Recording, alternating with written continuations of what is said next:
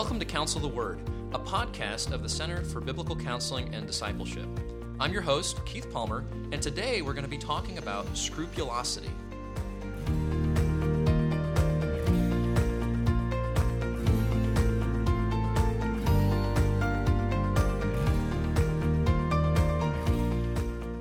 At CBCD, we are blessed to have a team of like minded local pastors who work together to train believers in biblical counseling and discipleship.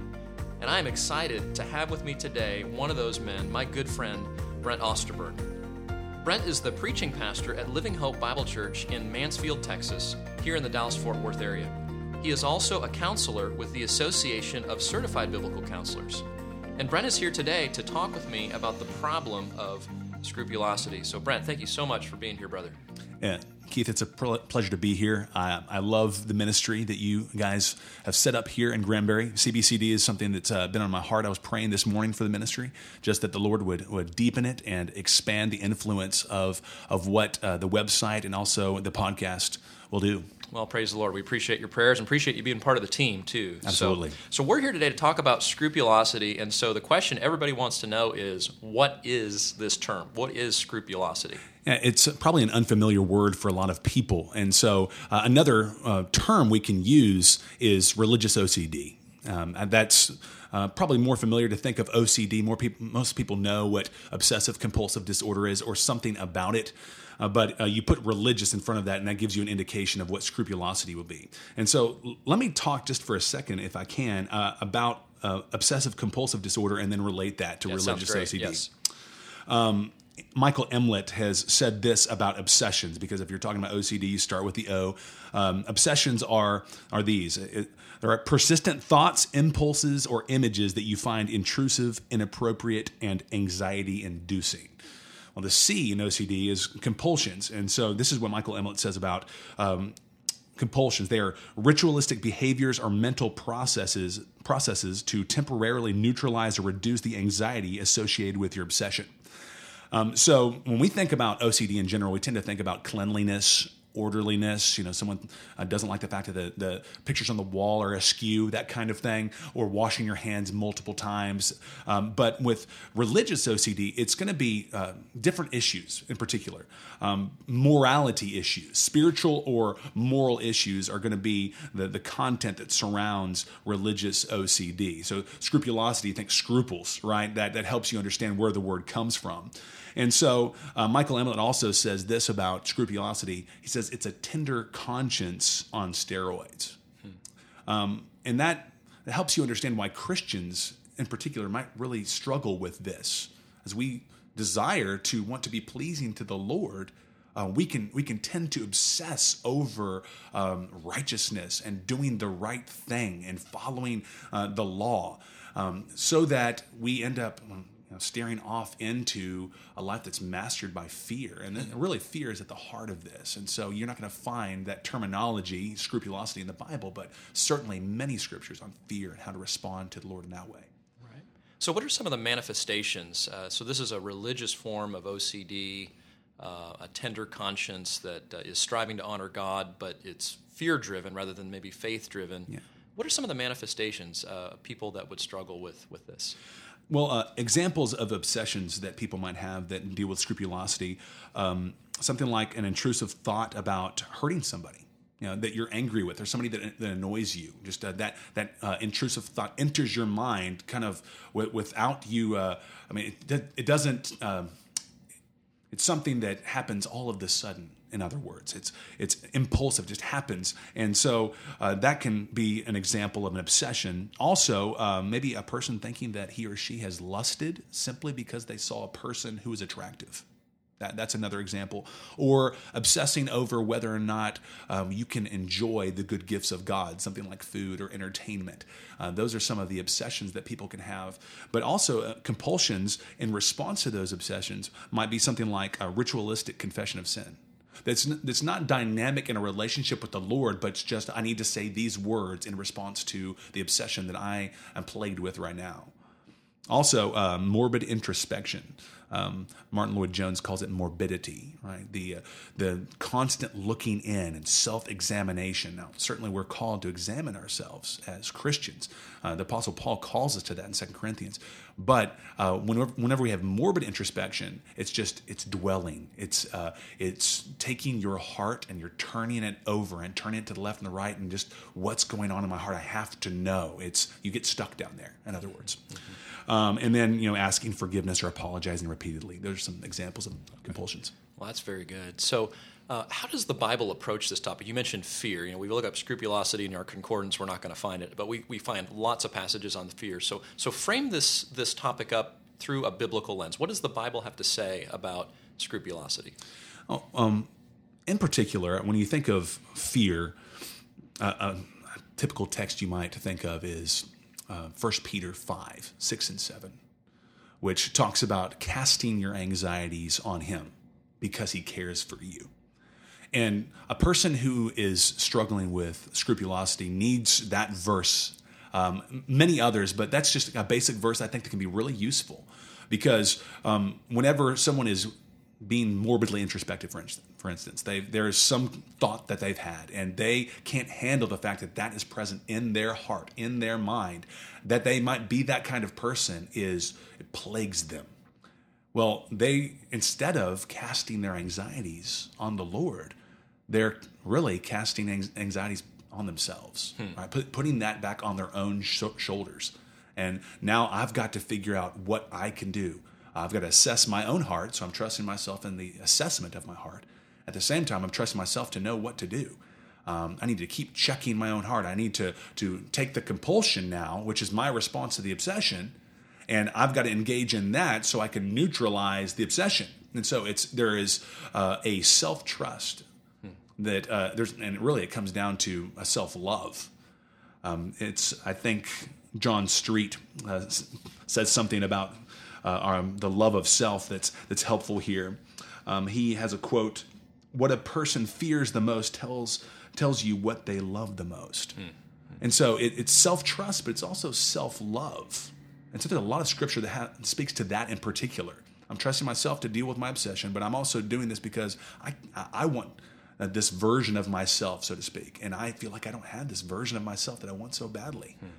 Um, and so I'm, I'm loving myself in this pursuit of, um, of neutralizing the obsession. Hmm. So it's very self focused, it's mm-hmm. fear driven. So the Bible would come at it really through those two lenses. And, yeah. yeah. Uh, verses like uh, another familiar verse to us, like Proverbs 3, 5, and 6, right? Mm-hmm. Uh, Trust in the Lord with all your heart and do not lean on your own understanding. So uh, the scrupulous person is going to be leaning on their own understanding instead of trusting the Lord and uh, and that's that's serious because we we can't handle the anxieties. We don't have the capacity for that, and so that's why you spiral downward and you end up being crippled by this fear because you're not letting the Lord take it for you. Yeah. Um, so. Yeah. Okay, so let's say there's somebody listening to this podcast and they are struggling. This is a dear brother or sister in Christ, but they are plagued by a fear driven faith as you're describing it. And maybe they think they've uh, committed the unpardonable sin. Maybe they think that uh, they're not doing enough for Jesus in their local church, and it's leading them to just this morbid introspection that you described, and and just um, activity and and constant confession, and and so they're stuck in this. If someone's listening uh, to this podcast and they're struggling, how would you begin to counsel them and encourage them if if that's the mode that they find themselves in? I would first want them to hear me say that it probably feels very hopeless for them um, and very dark. But there is there is hope, there is comfort, there is help from the Lord. He is a very present help in time of need. He is that God, and it doesn't matter what we're struggling with. Um, he He does have the grace that's necessary, the truth that speaks to that problem. And so, I would I would want them to know that it's it's not hopeless. First of all, I, personally, I, I've struggled with these kinds of issues, and which is one of the reasons why I've gone on a hunt for what the Bible says, so that I can have that hope. And so, uh, speaking kind of as as a guy who's has worked through this, and by the power of the Spirit and, and the Word uh, that person needs to know that the Bible's sufficient, first of all. And so I, I would want them to, to, kind of focus in on maybe two um, I want them to focus in on understanding that there's a misdirected trust here and a misdirected love. Okay. There's lots of things we could say about this, but let's let's focus on those two things. Okay. Um, you are believing in yourself to deal with this. Um, you're you're taking an obsession, and you are responding to it um, with a with a compulsion, whatever that compulsion is for you, whatever you choose to use. I mean, it could be something like, um, like I said, apologizing and confessing. You know, maybe it's someone in particular you feel like, what if they're offended by me? You know, what if they think this about me? And how does it reflect back on what I think about myself? And well, you so you you go and you apologize and you confess to that person um, frequently. Well, that's you trusting in yourself, and you think, oh, well, that that sounds right though. Shouldn't we confess our sins to one another? That's a good thing, right? Well, not if you're trusting in the confession itself. Hmm. Right? And we need to confess, but that confession needs to be um, a manifestation of our faith in God because of who God is, because of what God has said. And so we, have got to be very careful. It's because it's tricky. Our, our heart is um, is deceitful, right? Satan is a prowling lion. We've got to be careful that we are make, making sure that uh, we are confessing sin and doing what God wants us to do for Him and by Him. And so I would want you to, to try and examine maybe some of the religious things you're doing that you think are the right thing to be doing, but it's actually with the wrong motivation. You're trusting in the duty and not in the God who saved you through his son. Hmm. So uh, there's a misdirected trust there. You know, uh, believing your thoughts are the final word. Right, uh, the, the, functional denial of the gospel really is what what you have uh, you've put upon yourself. It sounds like you're being religious. I mean, and, and I guess you are really do, doing that. You're being religious in terms of a form or a system, but your relationship with God and believing what He's done for you in Christ that's abandoned. And so um, you've got to re- realize that sometimes you're using your compulsions as a way to self atone hmm. instead of trusting in the atonement of Christ on your behalf. And so there's misdirected trust. There's also misdirected love, like I said. Um, in, instead of loving the Lord with all your heart, mind, soul, and strength, you are loving yourself. Um, whatever version of yourself you so badly want to be, you are you're capitalizing on that, and you're afraid because you love yourself. It's um, it's not because um, I mean it, it, can be very confusing. I think for us to think about uh, loving ourselves. What do you mean I'm afraid? How is it? How how do fear and love? How do those two things fit together? But it's exactly right. I'm afraid that I, I'm not the person I want to be. And so instead of loving the Lord, you're really loving yourself. And so you've got to be careful as well because when you turn to the scriptures, you you can be very selective with, with the scriptures that you use when you're when you're scrupulous. So don't be selective with the with the scriptures. You know, a, a person that's struggling with a religious OCD, uh, they they may capitalize on 1 Peter 1.15, which says, you know, where um, the Old Testament is quoted, and Peter says, um, "Be holy, for I am holy." Right? Well, that you can capitalize on that as a scrupulous person, but then forget about the fact that in First Peter chapter two, verse twenty-four, we're we're, uh, we're spoken to, or, or, he gives us this this wonderful gospel-centered verse. I'm just going to look it up real quick so I don't mess up the the quotation of it, which is um, in chapter 2, verse 24, whenever Peter writes this, he himself bore our sins in his body on the tree that we might die to sin and live to righteousness. We forget that verse, but we capitalize on the, the verses that talk about his, his holiness and how we are to exemplify that. And so we can be very selective. So turn to the word, but make sure that you're being balanced. And we can also be selective um, with the attributes of God that we choose to capitalize on or, or to meditate on we can think about his holiness and his justice to neglect of his love and his mercy. Hmm. And um, we can also be selective on what um, what is true of our inner man. Because yes, the, the scriptures do tell us that our heart is deceitful and wicked. That's that's true.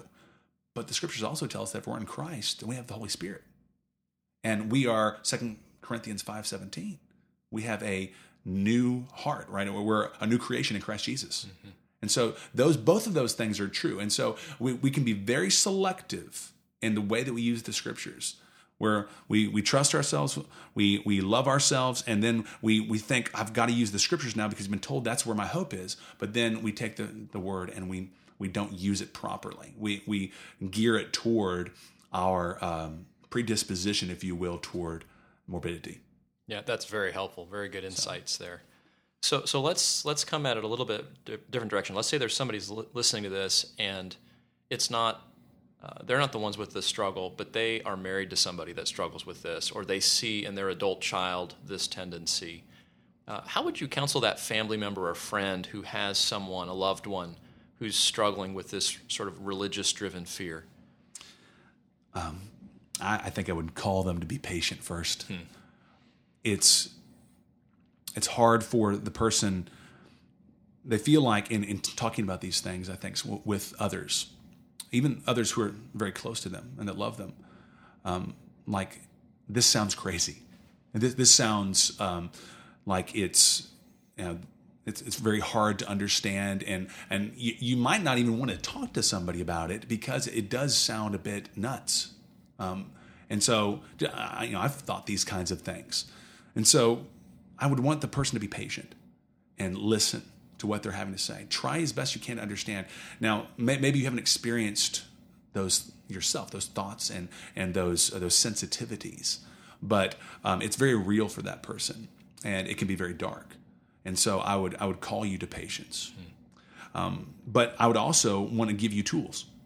And so here's some tools. Some, some I would say, and this is for the person who's struggling right now, but also for the person that's ministering to somebody who's struggling. Um, biblical remedies. Let's talk about those. First of all, um, let's let's call that person to trust in God's comprehensive knowledge and care. Right? The person who is scrupulous wants certainty. They so badly want to know if this is true of them. It- am, am I that person? Am I that bad? the truth is, first of all, um, that we are bad. Um, we're, we're worse than we think, but God loves us. And God has sent his son to, to cover all of that sin, to, to cover us in his righteousness so that we're forgiven and we're completely clean. But then on top of that, one of the sweet promises we have in Christ is that he has this comprehensive love and care over our whole lives. And so I, I think of the fact that a person who is um, struggling with religious OCD, they have to um, entrust themselves to that that goodness, that sovereign goodness of God, and understand that they they can't know everything, that they can't be certain about certain things in their heart. Uh, It's it's not going to happen, but God knows, and He is the one who matters most. I mean, if you want anybody to know everything about you, it's God, right? Because yes, it's really bad inside, but He has, in spite of that, He sent His Son to die for us, and He continues to love us and to help us and to change us. But um, I think of the fact that uh, uh, somebody who is scrupulous may really have a hard time taking any risks or what they consider to be risks. Somebody um, who is who's struggling um, may find it a, a risk to even go into a public place for fear that they might do something to offend another person, um, or go to sleep at night. But think of verses like Psalm four eight. David prays, um, "I will both lie down and sleep, for you alone, O Lord, make me to dwell in safety." God, God's in control of your life. You don't know everything. You don't know possibly what uh, what's going on in your heart to the, the nth degree. You don't know what could happen. You don't have all of that information, but God does. And so you can take risks for Him and to do what He's called you to do in knowing that.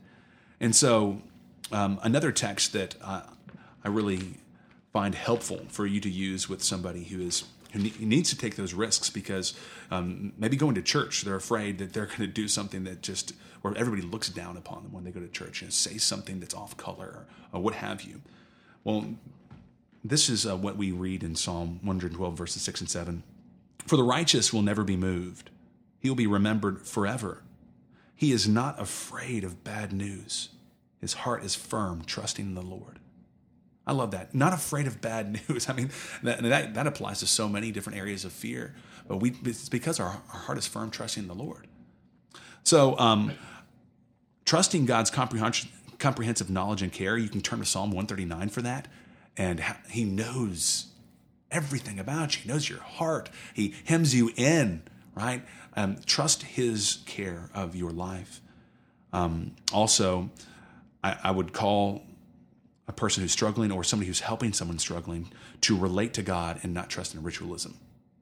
Uh, the like said, the the confession, the I, these are the steps I've got to go to. Here's my con- here's my very spiritual looking um, compulsion. Don't trust in the ritualism. Trust in God. Relate to Him. And so it feels maybe like you're relating to Him because you're saying that same confession, a prayer of confession again. But if you turn to Psalm 119, you see just, I mean, just the dynamic relationship that the psalmist has with God. I mean, he's, he's doing things like praising God, He's making requests of God. He's telling God of the righteous choices he has made for his sake. And it's not just one thing he's doing, like I'm saying this same prayer over and over and over again. There's just you can there's a relationship there. And for the person struggling, they need to remember that. This is not a formula. He is a he is God. He, he is a person. He, he's the one who loves you. And so relate to him um, in the way that you pray, in the way that you you read his word. Um, read through the scriptures and and praise him for things that you see stop and and um, ask him to do things in your life because of what you see and so there, it's like this almost like this conversation that takes place as you're you're seeking you know you need to believe that so help me believe this is wonderful i want to sit i want to praise him and in doing so eh, what actually happens is you take your mind off yourself too in doing that and which is where the scrupulous person needs to be they're, they're, they need to be drawn outside of themselves to see the wonder of who christ is for them and when that happens, they forget themselves. And so you think of uh, Robert Murray M'Cheyne and his quotation. That is the famous one for every one look to self, take 10 looks to Christ. What a great quote. You know, we all need to do that. Um, so I would, I would say that. Um, got time for a few more? Sure, okay. absolutely. Keep going. All right. So um, Psalm 139, verses 22 and 23. I, I mentioned that psalm uh, a bit ago, but there's a prayer at the end of Psalm 139 that um, the religious, um, the person who's religiously OCD needs to pray. This is verses 23 and 24 of Psalm 139. Search me, O God, and know my heart. Try me and know my thoughts, and see if there be any grievous way in me, and lead me in the way everlasting. See, because of that uncertainty that they struggle with, they need to bring that prayer to the Lord and then do the next thing you know God wants you to do. Because often prayer um, for the person uh, who struggles with religious OCD, prayer can be, you can turn that into a way to be morbidly introspective, which is, again, using um, something good that God has given us and we're abusing it for our own selfish hearts. And so um, you can find yourself praying for 10 minutes about the same thing, repeating the same thing over and over and over and again. But it's just a ritual. It's not prayer. It's not, it's not evidence of a dynamic relationship with the Lord. But you pray this prayer. You ask God to show you where the sin is that you, the real sin, not the potential sin, but the real sin that's there. Show it to me. Reveal it. And then um, you're asking Him to lead you in the way everlasting. The next step you take after that, that prayer is to do the ne- do what God wants you to do, what you know God wants you to do. Maybe it's you go in the other room and you play with your kids or you go serve your wife in some way. Maybe it's uh, you you've uh, you're really struggling at work and you've you've got to be productive because that's what um, your your boss has called you to do and you need to submit to that authority. Uh, it's it's kind of like Elisabeth Elliot used to say, right? Trust the Lord and do the next thing. Mm-hmm. Yeah, that's that's kind of what I'm saying here. Trust the Lord and do the next thing. Also, it would be a good idea for you to record deliverances that God gives you so that you can actively praise him and remember his past grace when you're struggling. Like keep, like keep a journal or yeah. log those in some way. Absolutely. So you can have this well of past grace that can inform you, you know, in Piper language, inform your faith in future grace, mm-hmm. right? You can trust him for the future because he's been faithful in the past. You can do that. And here's here's someone that's huge. And that is remembering that Jesus was perfect for us. I'm not going to be perfect. Neither the, the person who's scrupulous is not going to be perfect. Jesus, he was perfect for us, right? Uh, 1 Peter 3.18, he suffered once for sins, the righteous for the unrighteous, right? He's the one who's righteous. We're the ones who are unrighteous. That he might bring us to God is what the text says. But um, he is perfect in our place. Mm-hmm. And so let him be that Savior. He is that. Now, it doesn't mean we don't uh, strive after holiness. Certainly we do but because he has been perfect for us, because he has been the deliverer for us. And to use kind of uh, ACBC language, remembering that uh, God doesn't expect us to be perfect, but he does expect us to be growing, right? We that's grow, right. but we're not going to be perfect. Um, that's helpful. And I think I'll, I'll in, in, terms of one more verse that I just want to, that has been instrumental in my life, I'll, I'll turn to, and that is 100, Psalm 119 again. Um, Jason Cruz, who writes for the CBCD blog, gave me this verse about five years ago, and it has uh, has yielded much fruit in my own life. And so this is Psalm 119, verses 59 and 60. The psalmist writes, When I think on my ways, he's thinking about himself, when I think on my ways, I turn my feet to your testimonies. I hasten and do not delay to keep your commandments. So there's, uh, it kind of kind of goes back to what I was saying a, a moment ago. Um, we don't stay there. You know, you, yes, you have to examine yourself, but don't don't go there and then remain. Go in there, and, and by the way, you go down with the hope of the gospel as you're going down to look inside yourself. But you think upon your ways, and what is what, what is that you do after that? You turn your feet to His testimonies. Look in, but you you you've got to go back to the anchor of your soul. You've got to go back to the hope of the Word, and then don't don't uh, delay. Don't tarry. I hasten on, and I do not delay to keep your commandments. Right. So good. Um, very practical. So good. Yeah. Thank you, brother, for this conversation. That's been very, very helpful to hear how you've uh, thought about this topic through a biblical lens and then very, very practical uh, verses and ways that we can minister to those that are struggling or if we're struggling ourselves. So I appreciate you. Thank you for your time being here, and the Lord continue to bless you in your ministry. Uh, thank you, brother. I appreciate it so much.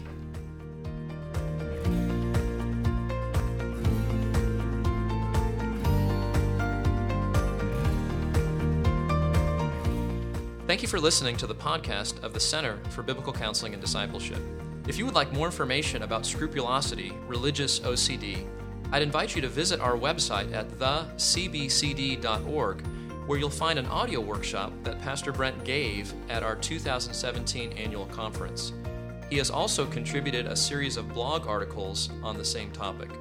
And if you'd like more information about Living Hope Bible Church and Pastor Brent Osterberg, please visit their church's website at lhbcmansfield.com.